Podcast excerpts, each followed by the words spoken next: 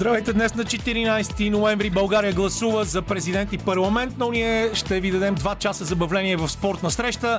Ще обиколим света, ще се спрем в Съединените щати, Швейцария, Израел и къде ли още не, за да видим какво се случва с спорта там. Няма да, да не, как се казва, няма да пренебрегнем и българския спорт, така че останете с нас до 18.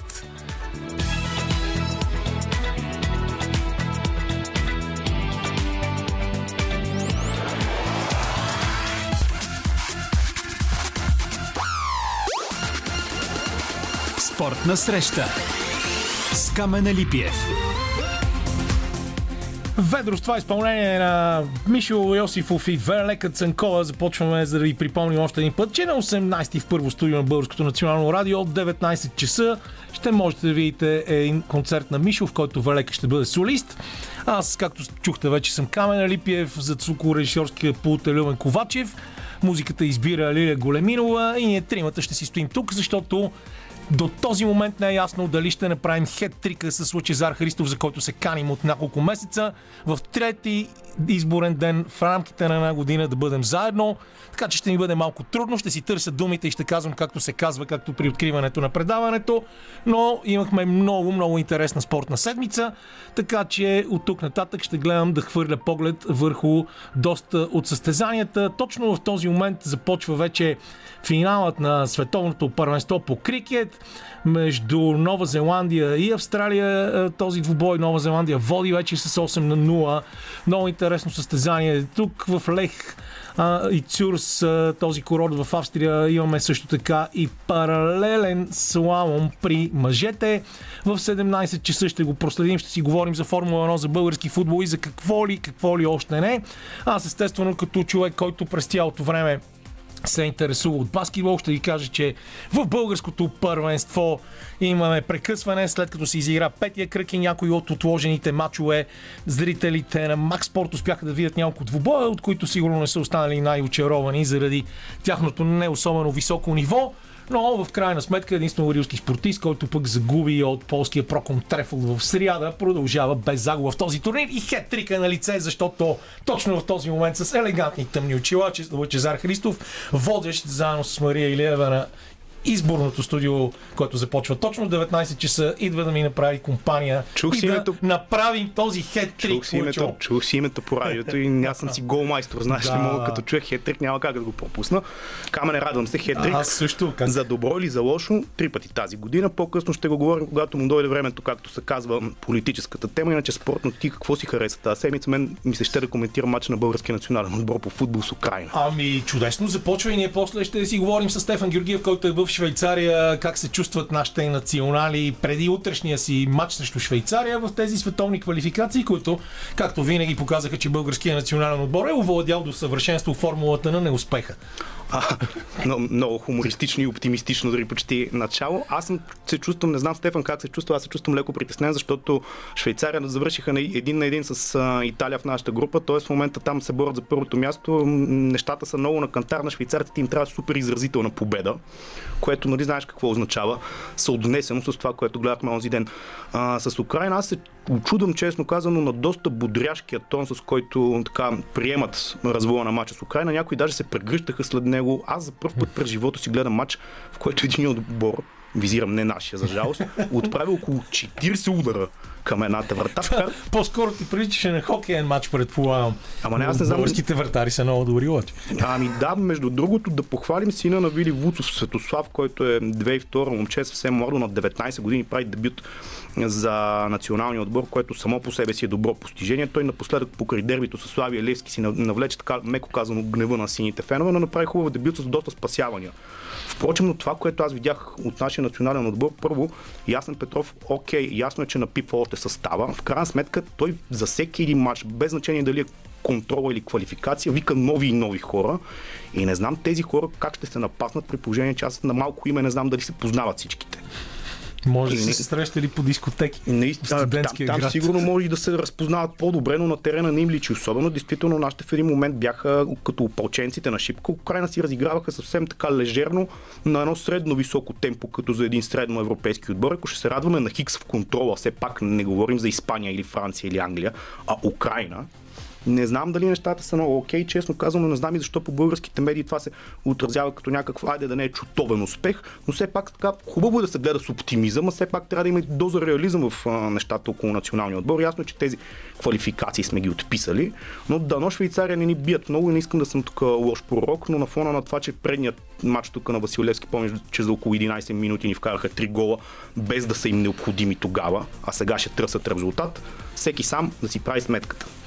Както е модерно се казва, всеки, Всеки си сам преценя. си преценя. Всеки сам си преценя в тази държава. Друга тема, която ще нищим по-късно в предаването е страхотното класиране на Хебър в групите на Шампионската лига по волейбол, но за това ще се включи нашия приятел и експерт по волейбол Николай Иванов, бивш разпределител на националния отбор, след 17 часа и 30 минути. Продължава дънданията около избора на Борислав Михайлов за президент на Българския футболен съюз. Отново по всички медии а, вече се говори за това как двама души не са гласиво. Гласували Иван Димитров от футболен клуб Авангард от село Бачево, забележи. Ей, и Веселин Милачков от Реал с И от град Перник. Аз съм сигурен, че тези два отбора са основополагащи фактори в българския футбол. Да, сигурност сигурно. без техния вод нищо на Конгреса не би било същото, както и тежестта, която цялостно имат върху нашия футболен спорт.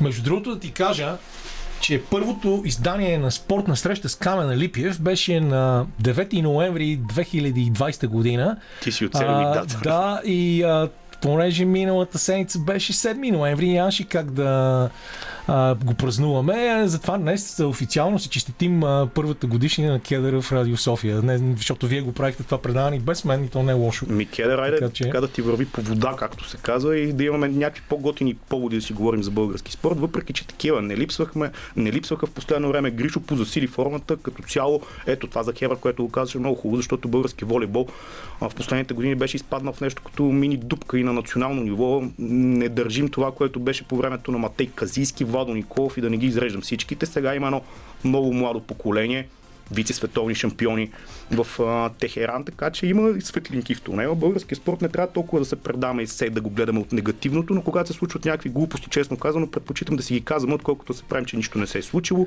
и че ги няма родните шмекери на без значение каква почва и в кой спорт.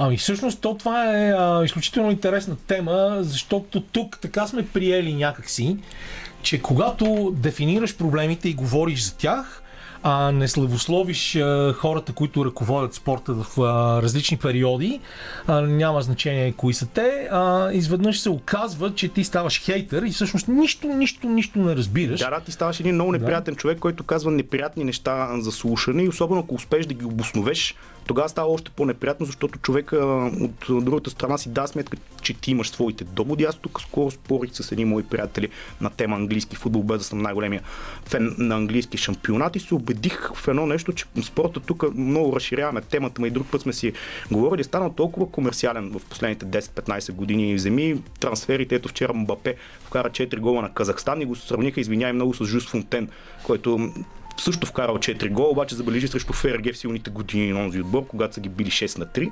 Как един футболист може да струва 300 милиона долара, как един клуб може да генерира приходи от милиарди и как в момента един клуб, който аз съм фен, да кажем, той няма нужда от фен като мен, защото аз ще бъда критичен, ще забелязвам някакви неща, които не ми харесват. Той има нужда от потребители, хора, които да си купуват стоки. Няма нужда от фенове с сантимент към клуба. Искам само да ти кажа, че днес, според мен, е един от най-интересните дни, когато се говори за MotoGP. Днес беше последното състезание. Ние почти не сме следили този сезон в нашите предавания, но днес... Викни Косио, той е експерт да, по темата. тъй като така или иначе сезона се реши още преди месец, месец и нещо, но днес е последното състезание на тотална легенда в MotoGP. Това е доктора Валентино Роси, който в днешния старт а, за голямата награда на Валенсия а, завърши на 10-то място, но не мястото му е важно, а това, че 8-кратният победител в MotoGP, който започна кариерата си през 1996 в клас 125 кубически сантиметра, преди постепенно да премина през 250 и кралския клас, Днес кара в последното си състезание. На 42 години, той е роден на 16 февруари 79, скоро ще стане на 43 той продължи и според легендарното американско списание Sports Illustrated той е на седмо място в класацията за най-успешни професионални състезатели, втори извън Съединените американски щати, като е печелил по 30 милиона долара на година. В мотоциклетизма, разбира се. Ако искаш защото... тази тема да я говориш в предаването, Коси Ласов, нашия колега е твой човек, той първо, че е страшен фен на MotoGP, конкретно Валентино Росо има нещо като така рол модел в живота. Да. Той е твой Ми, човек. Аз замислям да направим едно обзорно предаване, което да излучим в а, втория ден на коледа на 26 декември. И а, ти също се чувствай поканен. А, поканил съм и Косио, и Бошката, и Боян, но Боян сигурно ще бъде в отпуска и няма да може да участва в този обзор. Но мисля, че може да направим един такъв обзор точно за коледните празници. Празници, а сега просто ще помоля Любо да ни пусне една песен. И продължаваме напред. Много басисти ще се зарадват за това парче, въпреки че да, при тях шегата е ти още ли си басист или си намери друга работа. Но както знаете, имам бая е, тази сега няма басисти. Да, да се зарадват чак толкова много басисти, да ти кажа. Да, класираха се, както споменахме преди малко. И Франция, и Белгия за световното първенство. По-рано Бразилия през седмицата. Тоест, през световното първенство в Катар вече си събира все повече и повече участници за другата година. Квалификациите продължават и в следващите дни. Ще бъде много интересно, но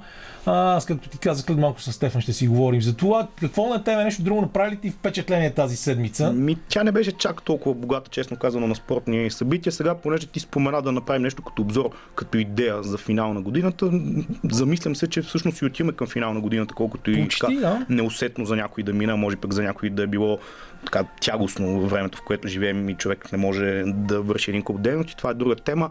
А към края на годината винаги има такива класации. Обзорни пак. Футболист на годината, спортист на годината, треньор на годината. Ти си ми дълги години си участвал. Не знам дали сега още участваш в гласуването и избора на такъв тип. Ами участваме и така, за, за да не си губя формата. Иначе много колеги а, спряха да участват в това гласуване, но тази година поне има за кого да се гласува. Относно спортист на годината със сигурност, защото имаме един куп а, призьори в, а, на, на Олимпийските игри в а, Токио. Момичета основно, не всъщност изцяло, спечелиха златните медали. Помниш тогава как гръмките заглавия мъжките момичета на България, каквото и да означава този нонсенс. Да, ще има богат избор при спортист на годината, при футболист на годината. Според мен е доста странно и трудно как се прави избор. Спомням си, че Митко Илиев преди няколко години спечели, Десподов печели, май аз ако се по така влезна форма и направя някой друг матч, сигурно имам шанс да, да, е много интересно, защото да по принцип за футболист на годината гласуват специализираните футболни журналисти и редакциите имат лимити, не е като в спортист на годината в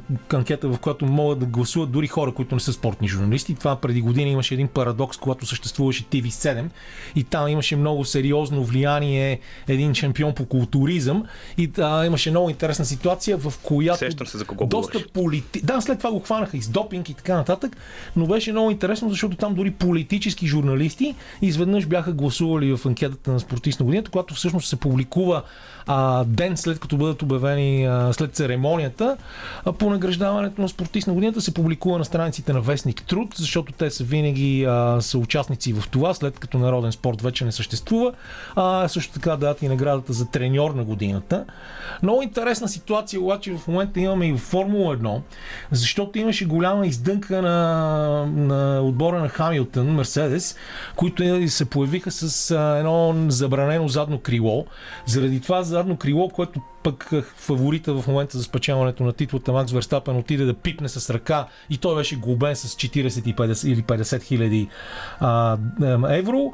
Той е доста защото няма право да. Това момче. Няма право в закрития парк да докосва автомобила на съперника. А, Хамилтън загуби а, и тази а, квалификация, спринтовата квалификация, въпреки че беше стартира последен, се изкачи до петото място, но днес ще бъде наказан заради сменен двигател за пети път през сезона. Валтери Ботас ще стартира първи, Верстапен втори, но разликата в момента се увеличи, мисля, на 19 точки. И всеки добър, по-добър резултат на, на Верстапен в сравнение с този на Луис Хамилтън ще бъде за него откъсване все още, още повече на върха в класирането. Мисля, че остават с днешния старт още 4 състезания до края на сезона в Формула 1. Аз без да съм най-големия фен на състезанието, въпреки че преди години доста повече го гледах в едни години, когато нещо много носталгично съм настроен. Се за едни години връщам днес. А, Формула 1 преди все пак беше по-пилотски спорт. Колата винаги е била важна, но и пилотските умения в момента, тук съм се шегувал, че ако хванем някой от шофьорите на радиото и го пуснем в болида на Хамилтън, със сигурност ще бъде в тройката, което естествено провеличение в рамките на шегата. Но има и предвид последните години, действително Хамилтън, аз никога не крия, че не ми е бил най-големия идол, поради един куп дори политически съображения ги наречи. Много политкоректна фигура, една такава захаросана е той. Безспорно много голям пилот, безспорно с много добра кола в последните години. Та на базата на това съм за малкия Верстапен, въпреки че той малко така не го слуша съвсем главата на моменти и, и прави. Може би на тези години е нормално човек малко повече дивотийки да прави. И понеже ние обичаме да следим и спортове, които не са много популярни в България, но винаги си заслужават, трябва да кажем, че имаше поредица от интересни матчове отново в ръгби. Англия победи Австралия с 32 на 15 на Туиканъм с нощи. Япония надигра Португалия с 38 на 25 като гост на стадио Муниципал си даде Коимбра в Коимбра. А, Румъния размаза Нидерландия. В, а, имаше също така французойките нанесоха много тежко поражение на женски отбор на Нова Зеландия 38 на 13, но сензационният матч от снощи, който се игра на Авива Стадиум в Дъблин, а, е може би най-голямата изненада през сезона и то е Ирландия, Нова Зеландия. Познай резултата. И ако изненада би трябвало ирландците са победили. Да, ирландците победиха с 22, 29 на 20, като Нова Зеландия имаше преднина от 5 точки на полувремето в така наречените есенни национални серии. А, Несени серии на нациите и 5 на 10 беше на полувремето резултата. След това обаче ирландците ни показаха супер свежа, много интересна и силна игра. Показаха ни, че се намират в възход. И All Blacks, които минаха като на парад през всичките си други мачове от това турне, което започна в Съединените Американски щати преди около месец. Сега се издъниха срещу Нова Зеландия и срещу Ирландия и със сигурност реки от бира и уиски са се лели по улиците на Дъблин е забавно, с това съм убеден, но не си ли впечатлен да. от моите познания вещи по ръгби? Все пак знам, че Нова Зеландия в този да. турнир и в този спорт би трябвало да е фаворит. Точно така е. Сега обаче директно се пренасяме на друго място. Тази седмица беше много важна за всички, които се интересуват от баскетбол, поради това, че един от най-големите европейски треньори и с голямо удоволствие мога да кажа мой приятел Пини Гершон от Израел. Навърши 70 години на 11 ноември. Ние естествено се постарахме от България да получи сериозно количество видео поздрави и да почетем неговия празник. Човек, който е печелил всичките възможни сериозни клубни състезания, който класира български национален отбор на европейско първенство и който много искаше да направи академия тук. В момента отговаря за всички цялата подготовка на юношеските национали на Израел, които в последните няколко сезона наистина мачкат и пращат играч, след играч в NBA, така че честит рожден ден на Пини. Ние оставаме в Израел с един много интересен а, материал на Искра и Феня Декало, нашите кореспонденти там, защото първия в света шахматен турнир се проведе не край морето, а в самото море. Точно в Израел, край мъртво, в мъртво море, където солеността на водата е такава, че спокойно излегнат на повърхността, може да си четеш вестник, така че за турнира сега ни разказват Феня и Искра. Идилията е пълна. Топло море, 27 градуса в средата на ноември. Шахматни дъски върху закотвени автомобилни гуми, дрон, който снима и предава всеки ход върху екран на брега, плаващи край дъските фенери, които се запалват, когато пада мрак. Не е ново съчетание на шахмата, гимнастика на ума, с друг спорт, изискващ сила на мускулите и координация на движенията – в Англия са измислили турнир по боксо-шахмат, съчетаващ партии и рундове от един и другия спорт. В състезанието с шахматни дъски в Мъртво море, край Кибуц Калия, се изисква шахматистите всеки миг от играта, освен за ходовете си, да мислят за запазване на равновесие – и без резки движения, защото най-малката пръска суперсолена вода в окото заслепява и изисква сериозна процедура по почистването й. Въпреки, че турнирът е с къси партии по 15 минути, не всеки би могъл да издържи около час и половина във водата. Теченията и темпераментно поведение на някои от състезателите обръщаха дъските. Фигурите не могат да потънат. Морето винаги ги изтласква на повърхността. Но играта прекъсва и се удължава пребиваването във водата. Още след първата партия част от състезателите преместиха дъските си на барчето на плажа. След третата не остана никой във водата. Израел е страна на иновациите. Ако се постави задача пред някои от мозъчните тръстове, например на студентите, те биха намерили решение как без проблеми да се провежда и такова състезание. Идеята е направо впечатляваща. Най-малкият участник бе на 7 години. Баща му също се състезаваше и получи втора награда в своята си група. Мълчугана трябваше да мери сили с батковци и какички на по 15-16 години. За него успех бе една победа и едно реми. А подготовката му, освен по шахбат, е била по плуване. Наградата му бе котия с корнишони, от които майка му може да направи туршия. На всички участници подариха и купчета борска сол. Спонсорите, производители от юдейската пустиня край Мъртво море, бяха предоставили мостри от своята продукция. Най-ценни бяха едрите форми маджун. Едно от легендарните богатства на обетованата земя – деликатес и на трапезата на римските императори.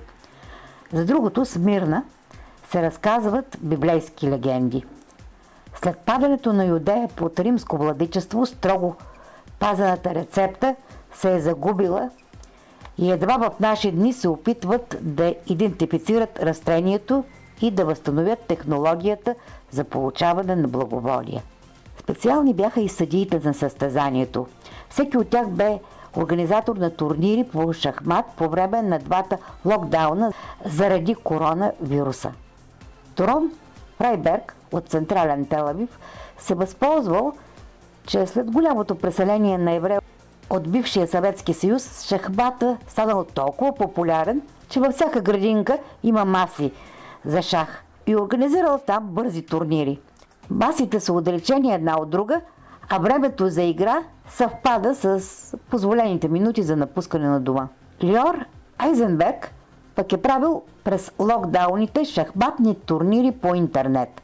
Състезавали са се араби и евреи, например. На Международния ден на толерантността, 16 ноември, е приканил шахматисти дори от държави, които нямат помежду си дипломатически отношения. Могат да са даже в състояние на война. Девизът е шахмат за солидарност. До сега над хиляда са се записали. Още няма участници от България. Поканени са заинтересованите да се присъединят. За Радио София от Мъртво море, Веня и Искра Декала. И след това парче ние продължаваме. I want it all се казва. Сигурно много хора в България искат всичко днес на тези избори, но за това ще разберете в нашото специално студио след 19 часа с Лъчезар Христов, Мария Илиева, интересните им събеседници. А ние в този момент взимаме телефон номер 2 в студиото на Радио София и натискаме копчето Redial, защото пратеникът на Българската национална телевизия в Швейцария Стефан Георгиев в момента извършва изключително отговорната операция да упражни правото си на глас.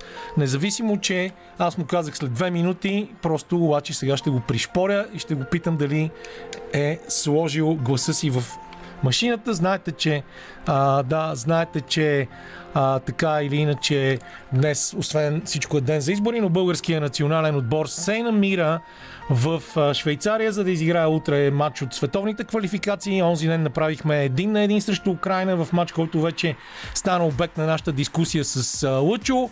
А, и очакваме сега Стефан да ни вдигне и да ни каже здравейте. Тук ли си, Стефо? Тук съм, да. Даже още това, което ти казах, че извършвам, не е приключило. Току-що се пуснах бюли.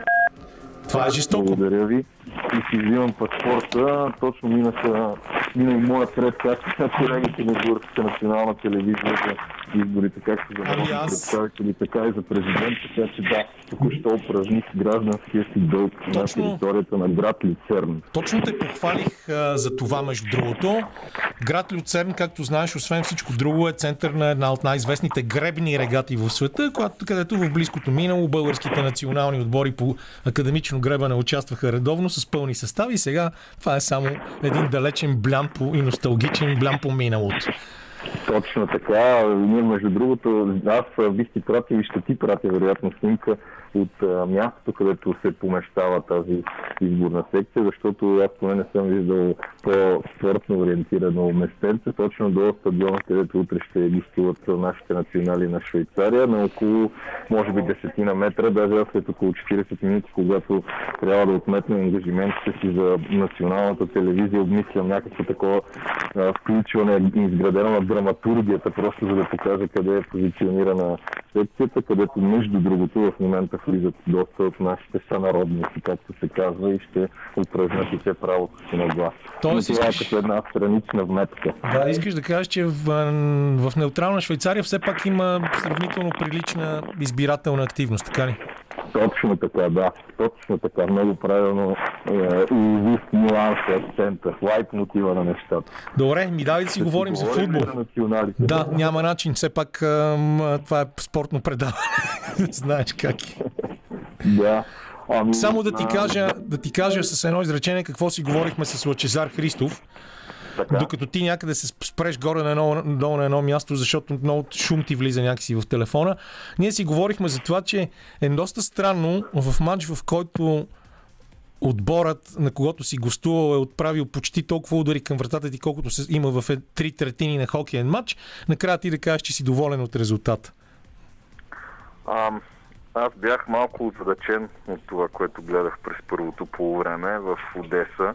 Той през второто, но вече второто сякаш бяхме видяли в какъв колово се навлязал в боят, защото до 15-та минута аз даже то не е и озадачен, направо бях супер сюрпризиран, че не изоставаме в резултата с оглед на положенията, които имаха украинците. И след края на матча ми беше много трудно пак да говоря с националите ни и за първи път ми се случи в така наречените флаш интервюта да разговарям с двама вратари, просто защото и двамата бяха, и той и двамата от един и същи отбор, просто защото и двамата бяха играли най-добре от нашия национален отбор. Единият Николай Михайлов започнал като капитан, а другият на съвсем другия полюс, не само, че не е капитан, ами дебютиращият син на Велислав Вуцов, Светослав. Това беше действително много странен матч, защото е от, от допира ми до националите в последните дни те самите и днес Тодор Неделев изказа подобно мнение, че за първи път участва в такъв матч, в който всяка една атака на противника е била потенциален гол. И над 30 положения, над 30 удара, то не са и положения, просто над 30 удара за един отбор е прекалено много в футбола в рамките на 90 минути. И мен малко ме притеснява това, което вероятно може да се случи утре вечер, защото това не само не е приятелска среща, ами и швейцарците ще гонят победа с много-много изразителен резултат, така че да изпреварят Италия и те да отидат на световното първенство. Роберто Манчини и неговата чета да трябва да минава през баражите и това наистина ме притеснява откровенно. Е, да, Ясен Петров се опита по някакъв начин да успокои Роберто Манчини, който се надява България да играе добре, но ние си спомняме и се случва, припомнихме на нашите слушатели на матча с Швейцария на българска земя и тези три гола, които получихме за отрицателно време.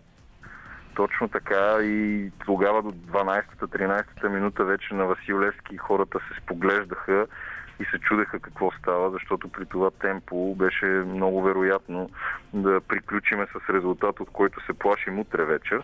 Слава Богу, при 3 на 0 се поуспокоиха тогава нещата, но това беше на старта на кампанията. Сега около 9 месеца, хайде 8 месеца по-късно, когато вече тези квалификации приключват, сметките няма как да не се появят и с м, уравнението и става вече доста, доста неприятно. Още повече, че и, ти казах, самите футболисти осъзнават това и до някъде ми се струват не чак оплашени, но и те като мен притеснени да не се случи нещо, за което да не искаме после да си приказваме като унижение. А, ти как би могъл да обобщиш? Ти в крайна сметка беше в доста голяма част от тази много хубавата дума кампания, ще използвам сега, защото тя стана изключително модерна с националния отбор, близо до тях, на подготовка на матчове, направи много интервюта. Как можеш ли въобще да направиш някакво обобщение и да оцениш тази смяна на треньора? Въобще каква има ли смяна на атмосферата, смяна на целите в националния отбор? Защото ние няма как да, да си въобразяваме, че идва вълшебната пръчица на Ясен Петров и изведнъж всичко започва да тече а, по мети а, и масово в българския национален отбор. Но дали има поне това, за което имаме битка въобще в цялата държава? Има ли някаква промяна на, на менталитета, на начина на мислене? А, най-осезаемата промяна, поне която аз усещам, е отношението към медиите. И то не че е най-важното нещо на света, но а, да речем, ако при Петър Хупче всичко беше много дисциплинирано. При Любо Пенев знаем, че той пък обича да спазва дистанция. Краси Балъков малко или много също беше представител и е представител на това поколение и хората подхождат с уважение към него. Пък и той се задържа прекалено кратко като национален селекционер. Сега Ясен Петров се опитва да разруши тази невидима стена и да дава абсолютно всякаква възможност за близък контакт на медиите с националите, когато те имат лагер, което няма нищо лошо и те самите казват, че се чувстват добре. Даже Кирил Десподов преди 2-3 дни, когато говорихме, ни спомена, че не е виждал такъв колектив, откакто той играе в националния отбор ако неговия стаж не е чак толкова дълготраен, то по думите на а, медицинския щаб на националния отбор, действително сега е много приятно от към гледна точка на обстановката, на спокойствието но това е нещо, което може би на мен ми хареса, защото ни улеснява работата. От там нататък обаче, чисто футболно, ми се струва, че ние имаме нещо като комплекс, когато играем отвъд пределите на страната. Ние не можем да спечелим и продължаваме да не можем да спечелим нито едно гостуване от доста време насам. Направих си труда да проверя, че от 3 години нямаме победа не просто в контрола, изобщо в какъвто и да било матч, официален или не, извън България. Това е прекалено дълъг период от време. Това не се променя, дори напротив, стават все по-лоши нещата. Ето с Литва преди месец загубихме в Вилниус с 3 на 1 от един отбор, който това са му единствените точки в тази квалификация и това мисля, че е много показателно. А и истината е, че Ясен Петров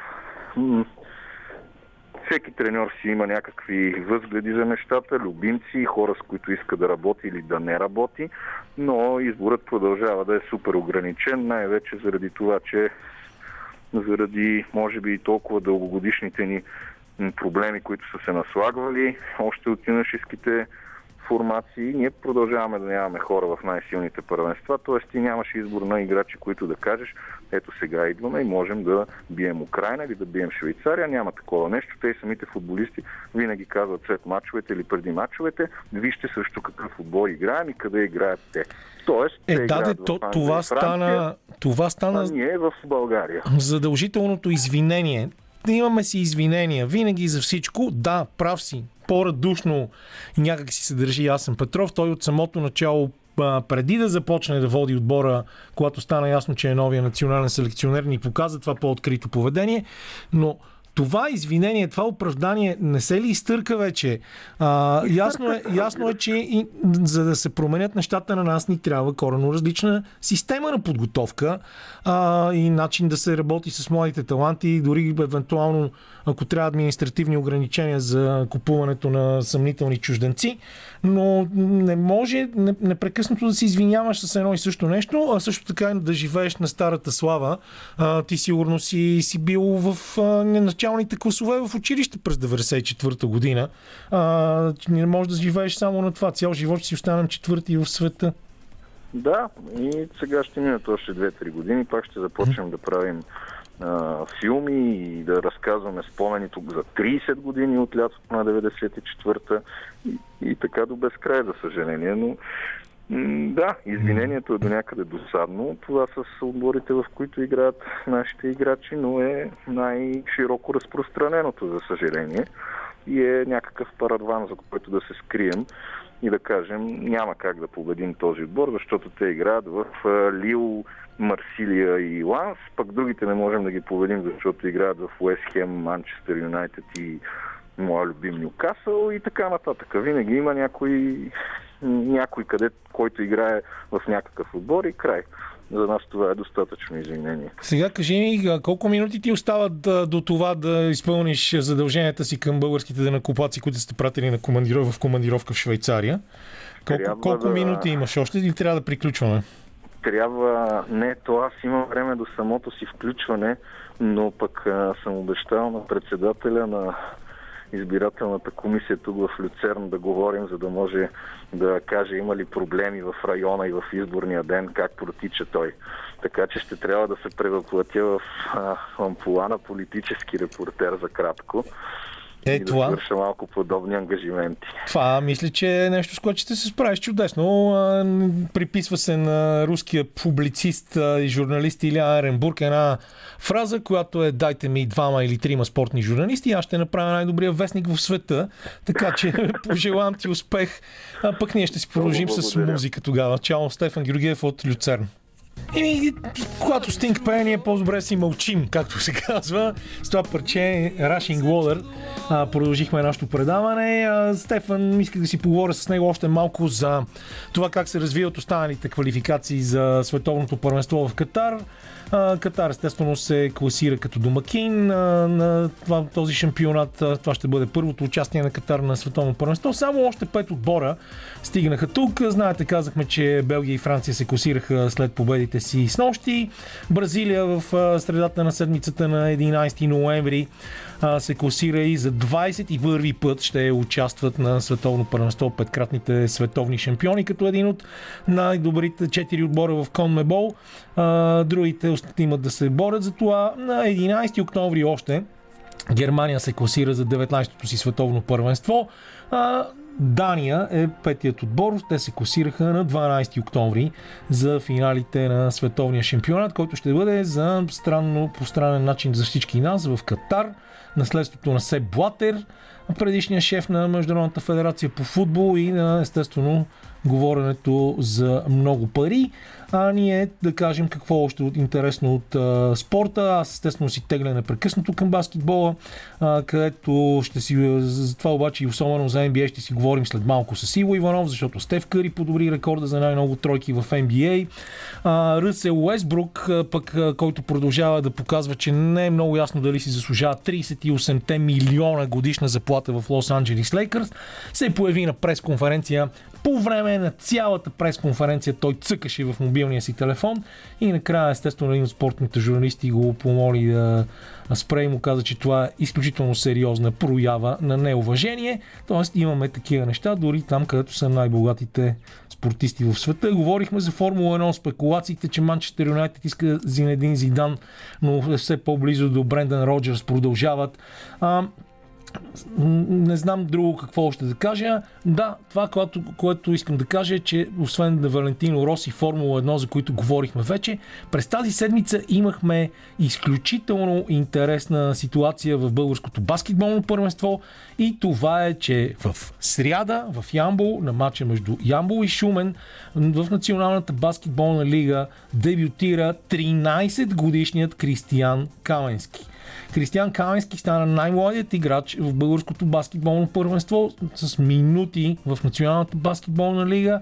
А, верно, че отборът му загуби с 77 на 98, но той игра 2, 2 минути на терена и влезе в историята на мъжкия баскетбол. Само няколко седмици преди това Имаше друго момче, което стана най-млади в Националната баскетболна лига и това е 14 годишния Максим Чоков от Черноморец, който тогава успя и да вкара обаче, т.е. за сега той остава най-младия реализатор в българската лига.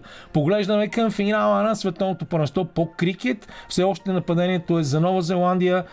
Нова Зеландия в в момента 11-я овър водят с 76 на една срещу Австралия. Т.е. австралийците ще имат много-много работа, за да опитат да обърнат този матч на световното първенство по T20.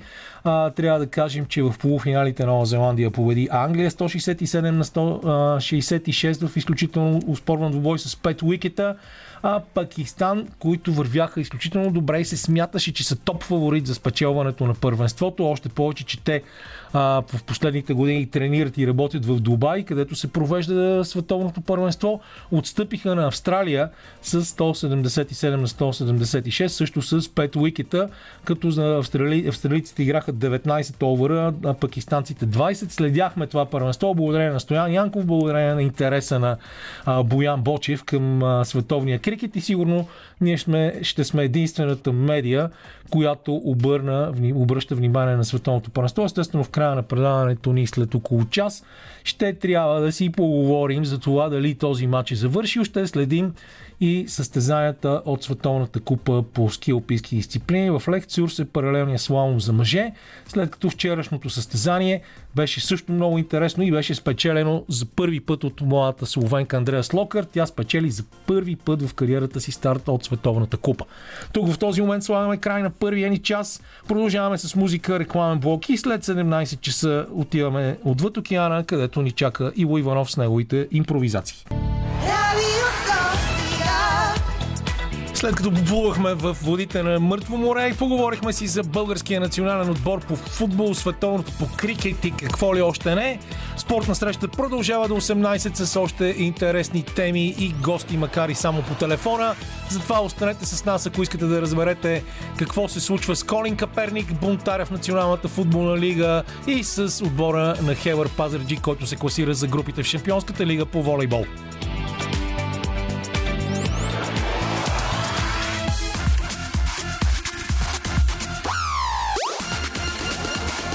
Спортна среща с Камена Липиев.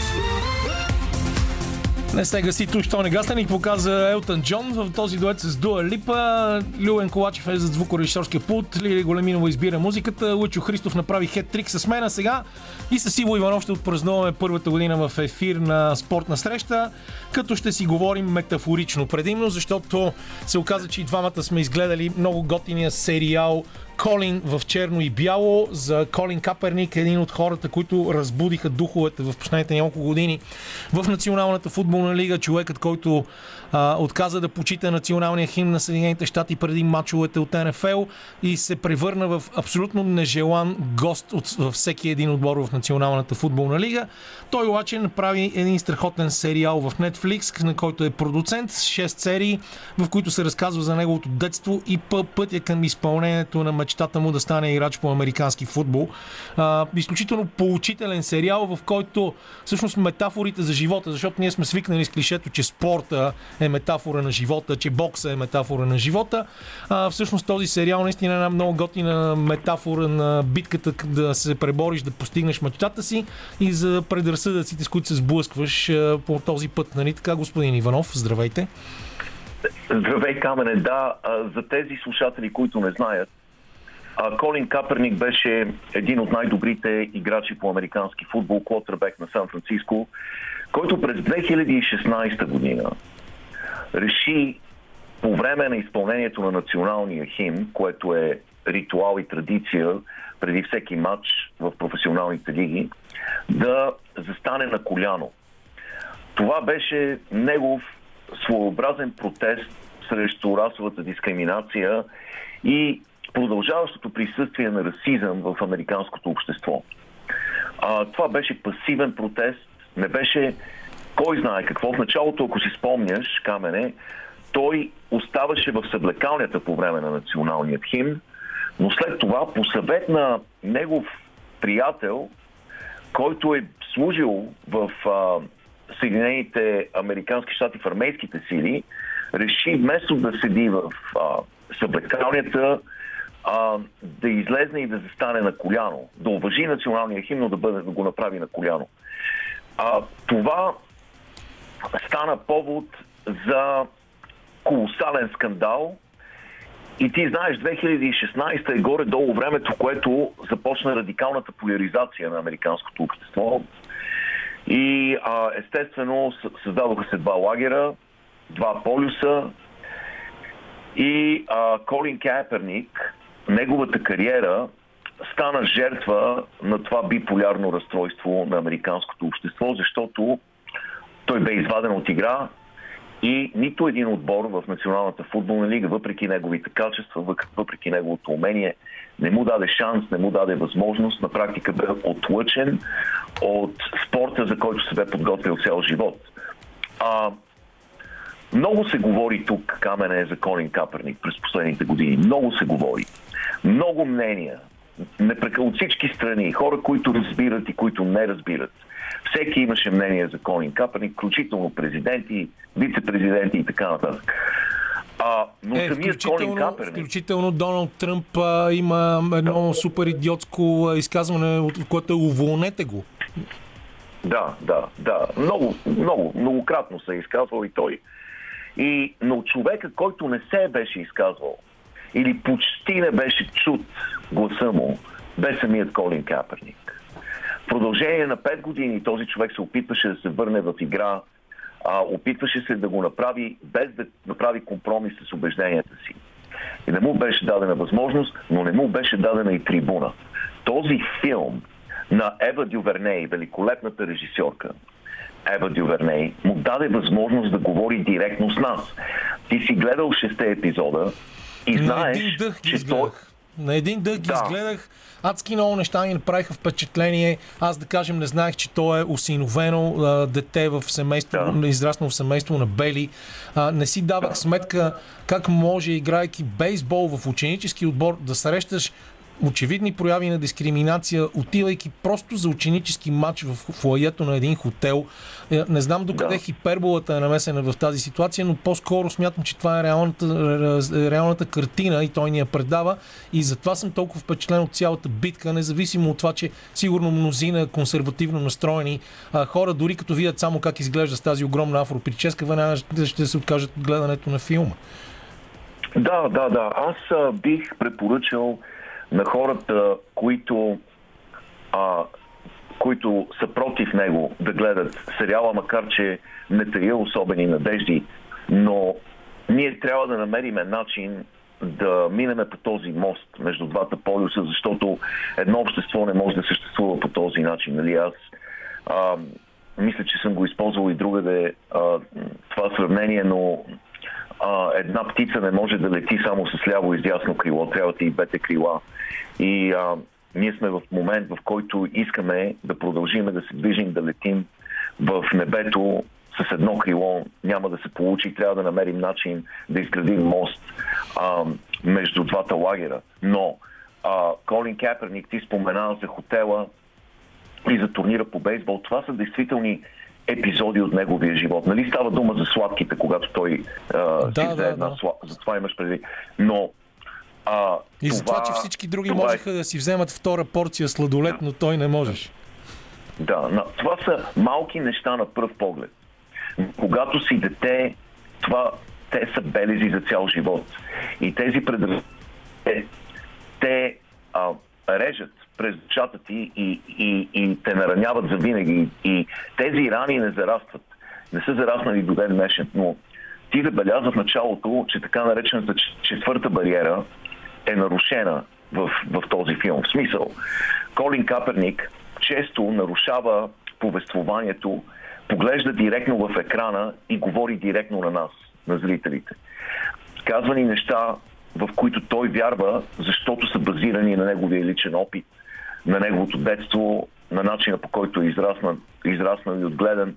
Например, нещо, което няма да забравя от този сериал е, той казва така.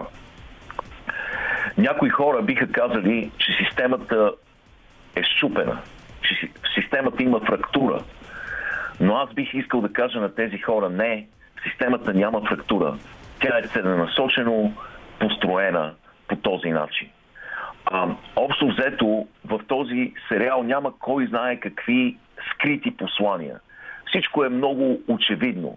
В началото сериала започва, няма да, да издам кой знае колко, защото това са първите 5 минути на сериала, но в началото започва се съпоставка на дехуманизацията на футболните играчи. Начина по който ги оценяват е сравнен директно с начина по който са оценявани на времето робите, пристигащи от а, от Западна Африка. И а, действително има такъв елемент има елемент на гладиаторство в Националната футболна лига. Знаеш, че 90% от играчите са афроамериканци. Начинът по който се третират като суровина и като продукт е очевиден и безочлив. И няма много контекст.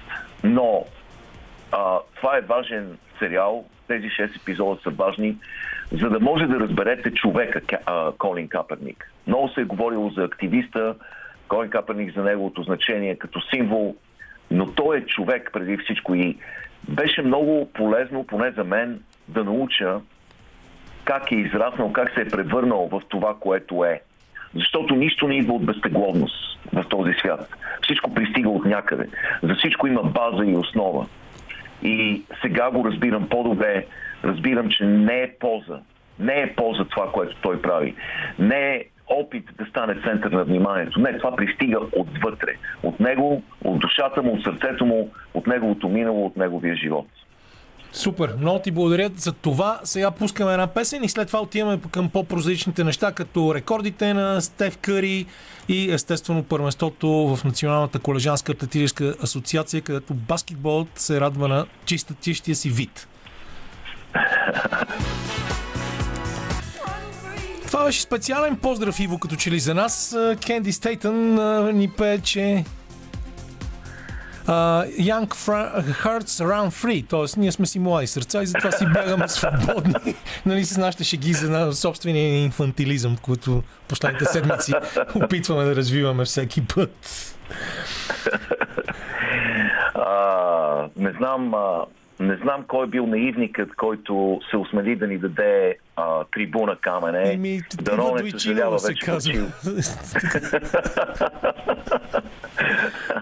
а, приятели, от тук стана нещо невероятно. А, преди да започнем да говорим за баскетбол, да. стана нещо изумително в петък вечерта. А, бях свидетел на футболен матч, който очаквах от вече 20-30 години. Американският национален отбор по футбол. Ех, ти не ще направи това. Да, фамозно, казвай, защото аз не знам какво е станало даже.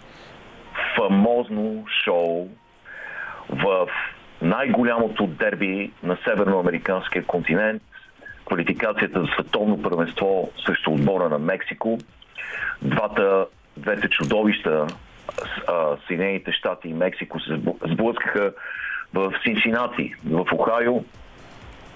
И от този матч се очакваше много.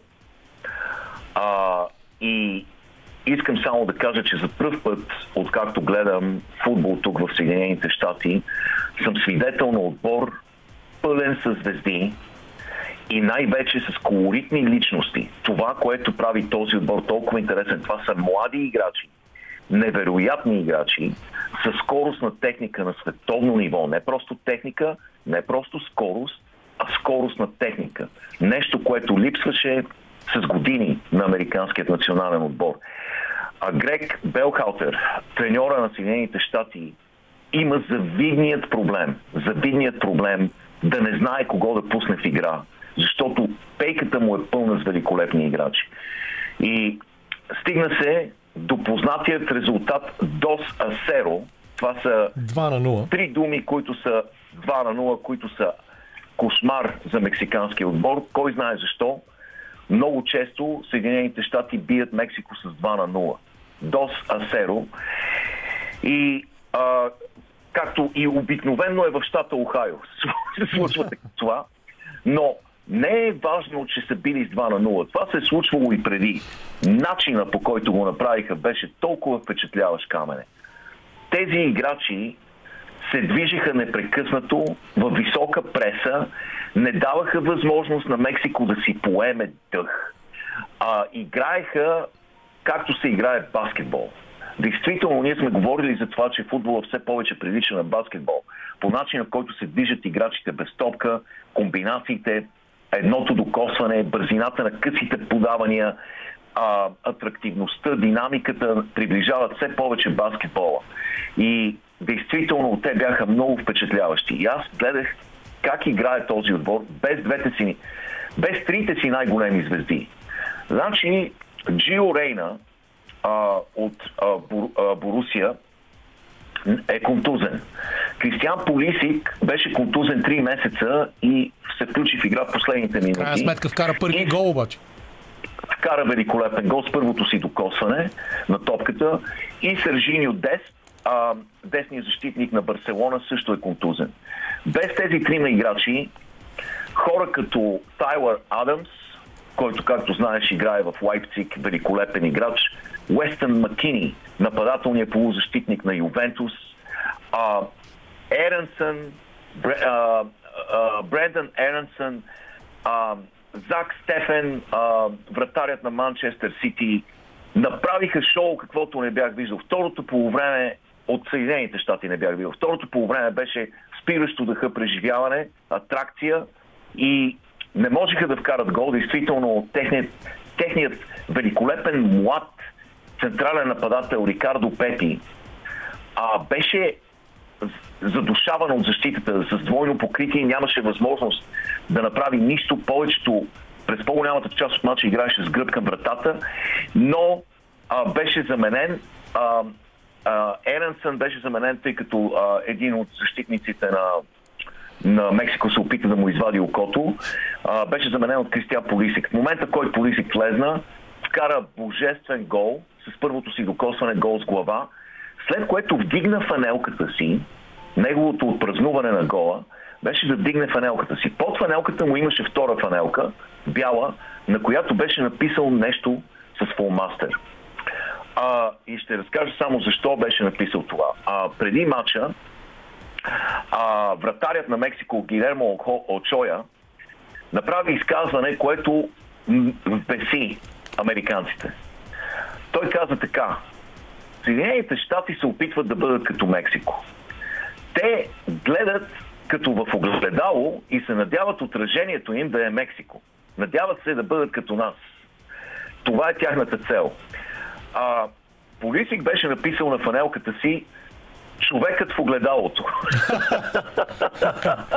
Ми, супер. Аз съм човекът в огледалото. Да. I'm starting with, the, не. with the man in the mirror, I'm asking, asking him to, cha- Him to change his way. his way. Нали така? Както Майкъл казва Джексън. Майкъл Джексън, да. Добре, Но, понеже лек... действително- Да, казвай, яде, казвай, че няма да ни остане време за друго, братон. Да, да, да, да. Това е, това искам да свърша и да кажа само, че а, бъдещето на този отбор е, е много, а, много обещаващо и са на първо място в момента в квалификационната си група. Браво на тях. Ти си наистина много въодушевен. Вече за трети път си говорим за американския национален отбор по футбол. Явно има защо. А, и понеже а, така или иначе няма да може отново да влезем в вселената на колежанския баскетбол, дай да си го- поговорим за Стеф Къри, защото Стеф Къри стана тази година, т.е. не тази година, а тази седмица, човекът с най-много тройки в а, Националната баскетболна асоциация. С а, девете си тройки оня ден той би рекорда на Рей Алан, който имаше 3358 тройки. Той вече има 3359, доколкото си спомням, след този матч. Да. По принцип Golden State Warriors играят невероятно през този сезон. Алан постигна този рекорд за 1471 матча а, в Националната баскетболна асоциация, докато Стеф Къри го направи за 886 матча. Да, Феноменално е и това. на, н- това е в момента най-добрият играч в света. Някои биха казали Кевин Дюрент, но според мен Стеф Къри в момента няма по-добър играч от него. Той не само, не само а, стрелбата му, не само неговата резултатност, невъзможните тройки, които вкарва много често, но начина по който ръководи отбора, а, неговата роля на генерал на игрището, неговата роля на треньор на игрището не може да бъде омалуважена и начина по който създава ритъм в играта на своите съотборници е забележителен. Този човек е превърнал Golden State Warriors в най-добрият отбор в момента в Националната баскетболна лига без без Клей Томпсън, който ще се върне през зимата, и без техният великолепен млад център, Джеймс Уайзман, който ще се върне, може би, след две седмици в игра. Този отбор е великолепен и е време да отбележим, че няма, може би, по-добър треньор в Националната баскетболна лига от, от Кър. А, така че действително голямо постижение, но аз очаквам още по-голямо постижение. Шампионска титла за Golden State Warriors, а, което е напълно възможно. Има и предвид Клей Томпсън, според много очевидци, познати, които го, са го гледали по време на тренировка, е в великолепна форма и почти напълно възстановен. Така че това е чудовищен отбор Golden State Warriors и очаквам от тях великолепни неща. Имат една единствена загуба камена от началото на, на сезона. Те водят лигата по всички Да. важни показатели и ще станат още по-добри, когато двете им големи звезди се завърнат в игра от контузии.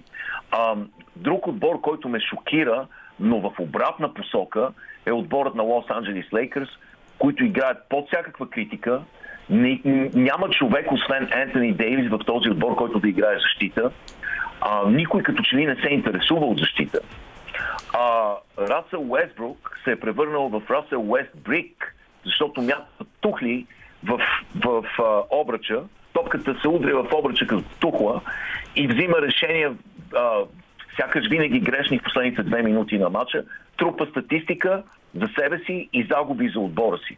А, Леброн Джеймс, както знаеш, е контузен отново. Явно, че вече... И това са контузии на, вече на възрастни хора. Разтежение на коремния мускул, а, което го извади от игра вече две седмици. Без него те са бледа сянка на Лос Анджелис Лейкърс. Между другото, ако той се подготвяше по начина по който аз и ти се подготвяме, щеше да избегне тази контузия, защото въобще нямаше да има коремни мускули. Да, точно така. А, Но нямаше но, да може и да скача а, тогава. но нямаше да има и контузии. А, но а, действително за Стев Къри може да говорим много, за неговия рекорд, а, за начина по който упражнява влияние не само върху Golden State Warriors, но върху развитието на цялата игра. А, много хора се опитват да го имитират. Има вече много а, Стев Къри, допългангери в а, Националната баскетболна асоциация, но никога, никога няма да има такъв като него. Великолепен играч, великолепно шоу прави непременно, ако имате възможност, гледайте мачовете на Golden State Warriors с голямо удоволствие. Аз още преди няколко години, когато те яха в а, своя възход, си позволих да кажа, че харесвам най-много в момента в цялата лига този отбор, защото той някакси ми напомня на романтичната епоха на баскетбола в средата на 80-те години, когато ние с теб се изграждахме в началото и в средата като големи фенове на Националната баскетболна асоциация. Аз споменах за Ръсел Уестбрук преди около половин час и за неговото безобразно поведение на пресконференцията, на последната пресконференция на отбора, но когато той, докато отговаряше на въпроси, а, непрекъснато си беше в телефона и Райан Уорд от Lakers Nation, това издание, а, си позволи публично да. да го нахрани в социалните мрежи, абсолютно заслужено, защото Ръсел Да. Уестбрук, за съжаление, в последните години си гони наистина само статистиката и не си струва тези 38 милиона долара на година. Ми, Да. ако искаш едно финално изречение и да... Да. А, искам само да кажа, че а, Стив Кър, треньорът на Golden State Warriors, трябва да, трябва да получи някаква награда този сезон. Според мен той е треньор на годината в тези, тази първа фаза на сезона. А, това, което направи, въпреки контузиите, да превърне този отбор в такава машина за баскетбол, е забележително. Той е човек, който успя да намери роля на Гери Пейтън, знаеш, сина на легендарната да. ръкавица Гери Пейтън, а, и, и да го превърне в супер звезда, честно казано. Той е човек, който успя да извади Ендрю Уигинс от летаргията и действително да го накара да достигне огромния си потенциал. Това е Ендрю Уигинс е човек, който аз гледам откакто беше 17 годишен, защото той игра в нашия отбор тук в Канзас като колежанин. А, но той влезна в лигата като човека с най-висок вертикален отскок в лигата. От него се очакваха чудеса. Вместо това той изчезна и беше на път действително да, да се превърне в огромно разочарование. Но този треньор намери начин да, да, да го кара да излезне от черупката си, да се превърне в супер звездата, която можеше да бъде. Въобще, това е един изключителен стратег, човек, който комбинира различни теории в баскетбола. Ще откриете в а, играта на Golden State, останки от триъгълното нападение, а, останки от вторичната а, бърза атака на Рой Уилямс и така нататък. и а, той комбинира по възможен най-добрия начин различни философии в баскетбола, за да постигне оптимални резултати. Благодаря ти, Иво. Нашите слушатели ще могат да те чуят по-късно тази вечер в специалното изборно студио на Радио София с Лъчезар Христов и Мария Илиева, а ние спираме за малко, след това отиваме към волейбола и успеха на Хебър.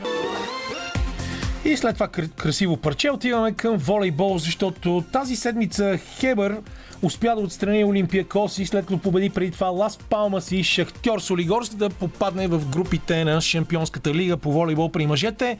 Нещо доста добро и престижно и заради това естествено сме си повикали, макар и само на телефонната линия, един истински експерт, разпределител на националния отбор дълги години и човек, който се занимава с сериозен анализ на волейбол тук, благодарение и на своя подкаст, който прави и всичките неща и в социалните мрежи. Той се казва Николай Иван Иванов и естествено си е нашия разбирач по волейбол, когато си говорим за спортна среща. Здрасти, Ники, добре дошъл в ефира отново. Здравейте, благодаря за поканата. Ами, давай да си говорим за това. Как се стигна до тази победа? Хевър изглеждат ли конкурентни? А, мисля, че имат и добра група в Шампионската лига, т.е. целите трябва да стават апетита да идва сядането, да използваме тази да. френска поговорка. Да, точно така. Значи трябва да отбележим, че Хебър се движеше по план. Всичко беше така планувано предварително за атакуването на Шампионска лига. Имам предвид с селекцията, която направиха. Те бяха много активни на трансферния пазар. Привлякаха ключови имена, привлякаха състезатели, които са с богата визитка. Това повиши качеството на отбора неимоверно и вече с тези момчета, които вече са няколко години гръбнака на отбора, се умяха много бързо да, да, да постигнат това, което бяха поставили като цела, именно участие в групова фаза на Шампионска лига.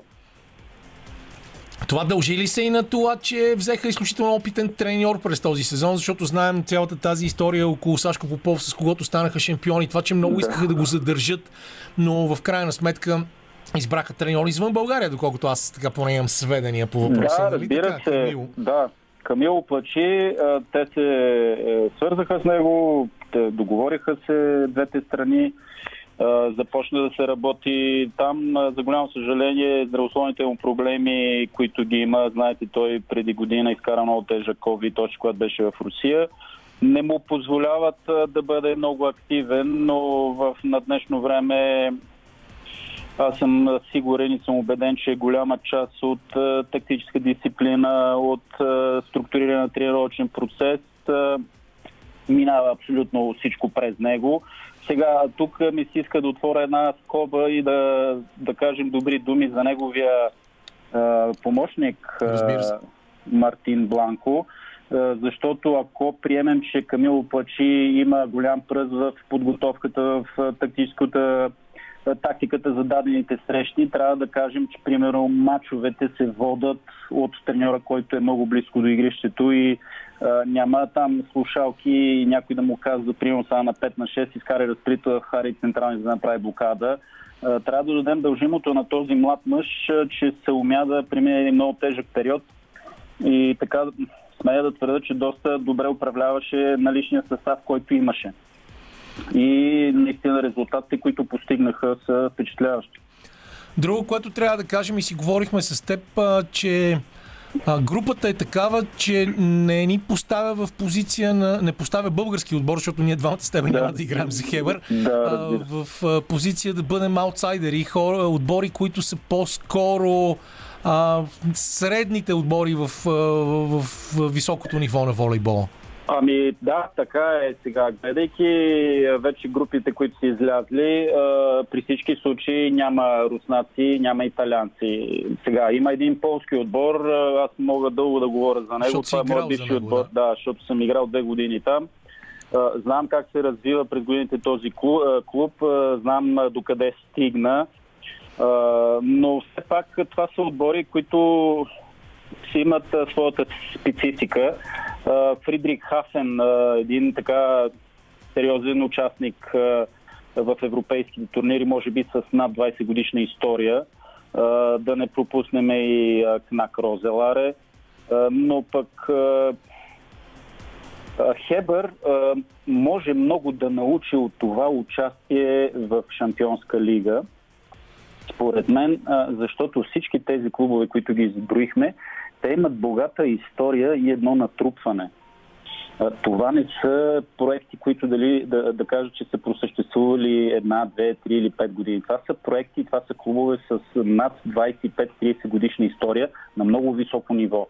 И тук ми се струва, че Хебър ще би трябвало да се получи и да вземе така някакъв опит от тях и в организация, в структуриране. А иначе чисто волейболно смятам, че ние имаме доста добри шансове дори да се атакува излиза от групата.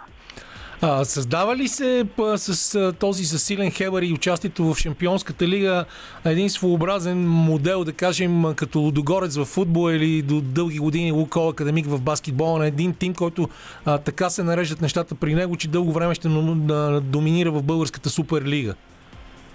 Ами, колкото и така да звучи, по-скоро съм съгласен да се съгласа. Нали, съгласявам се с това, което каза.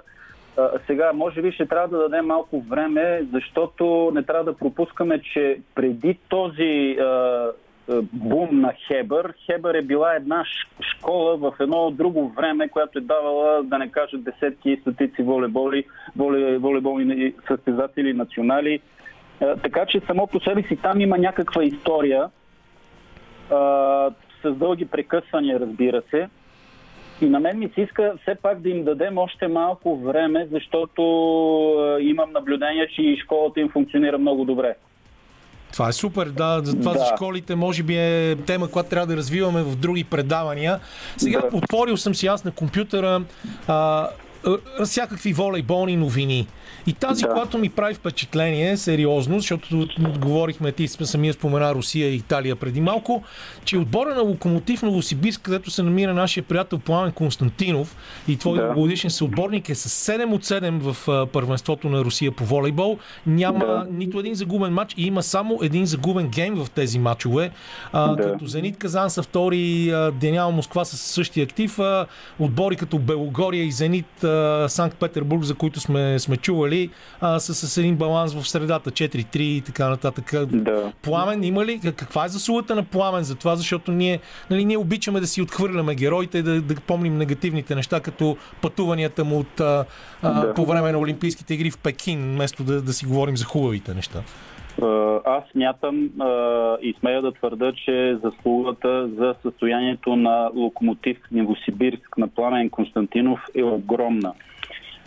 Защото Пламен Константинов имаше желанието, имаше волята и също така имаше подкрепата на ръководството заедно с Георги Петров да направи една от най-добре функциониращите школи в Русия – а това само по себе си не е никак малко, е достойно за уважение. В Русия, както ти самия знаеш, каквато е голяма конкуренцията, защото там няма един-два отбора с пари, ами има, да речем, десетки отбори, които разполагат с ресурси. И Пламен с неговите знания и умения, според мен, изгради една много сериозна структура, която дава своите плодове. Така че те първа ми се струва на мен, че той ще жене успехи, защото трябва да отчетем факта, че и отбора му е много млад, а и те имат и много резерви. Те изградиха много хубава, силна структура и, и пускат поетапно своите млади талантливи състезатели, както ти самия знаеш, имаше един период, когато се подвизаваха тук две момчета, които бяха на по 17-18 години. Сега те вече са на следващото стъпало в Руската суперлига и може би до година-две ще бъдат основни фигури в Локомотив Новосибирск. Така че това, което прави плана в Русия е достойно за уважение. Ние можем ли по някакъв начин, това ще ми бъде последния въпрос към теб, за да мога да те оставя да си почиваш, защото знам, че днес си пътува и си се занимавал с какво ли не. Можем ли по някакъв начин да купуваме такива неща? Тоест да опитваме ние да развиваме така своите млади играчи, да купуваме ноу-хау треньорско и да го прилагаме в нашите центрове или ние все още сме в схемата, кой ще ни даде пари? Ами, знаеш, според мен нещата при нас лека по лека се случват. Значи ние а, имаме добрия пример там преди 10-12 години, когато за първи път се появи Камило Плачи. А, така внесе а, някои неща, които започнаха да се ползват от други хора. Така че при нас нещата се случват. Още повече, че нашите изявени състезатели пътуват а, в, клуб, в клубове, в чужди клубове състезават. Те черпат ценен опит, който по една или друга форма го споделят а, на свои колеги, на свои бивши треньори. Беседва се. А, наистина, според мен може много по-бързо да, да, да, да почне този процес да се развива, но аз мятам, че ние имаме школи, имаме традиции и е много хубаво да може да съчетаваме това, което ние, ние имаме, защото ние сме имали нещо. Ние не може, примерно, да отречем всичко каквото е било и да вземем нещо чуждо. Да. И като се прави тази симбиоза, примерно една тази синергия между, примерно, нашия менталитет с някои неща, които се практикуват в западните отбори, ми се струва, че вървим в правилна посока. Сега, може би, скоростта не е това, което ни се иска, но пък вървим в правилна посока. Още повече имаме млади момчета талантливи, имахме едно успешно лято за подрастващите, което само по себе си е предпоставка, защото все пак имаме материал, който трябва да го развиваме по най-качествен и правилен начин.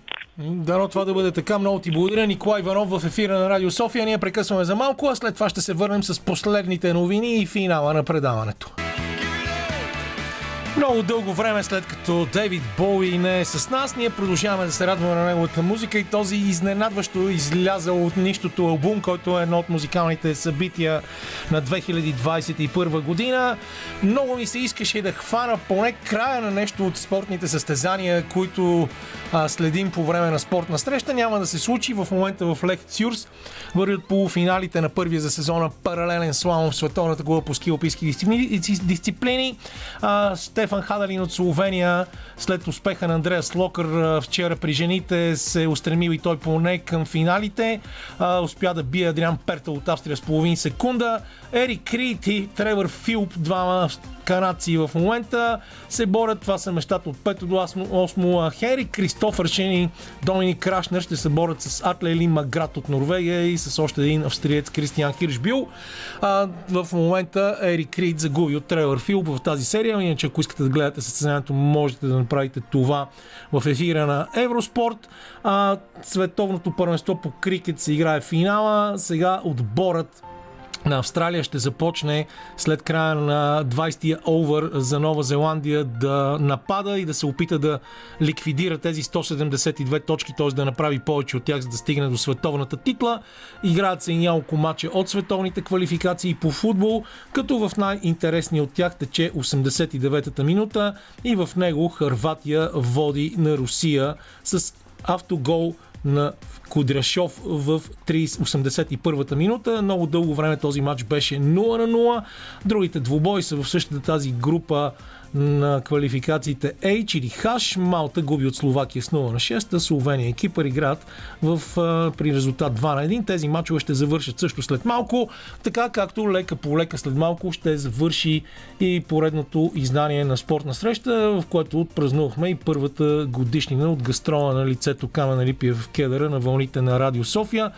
Много различни интересни теми имахме и днес. Поговорихме си за расизма и Колин Каперник, който беше изхвърлен от националната Националната футболна лига заради неговия опит да обърне внимание на различното третиране на играчите с различен цвят на кожата. Говорихме си за феномена Стев Къри и това как върви сезона в Националната баскетболна асоциация. Разбрахте а, повече неща за успеха на Хевър Пазарджик в Шампионската лига по волейбол, т.е. класирането за групите от а, страхотния анализ на Ники Иванов. А Стефан Георгиев не само ни разказа какво се случва в Националния отбор по футбол, но и как се гласува в Люцерн Берн в секцията, която се намира до стадиона, на който утре българския национален отбор играе по футбол.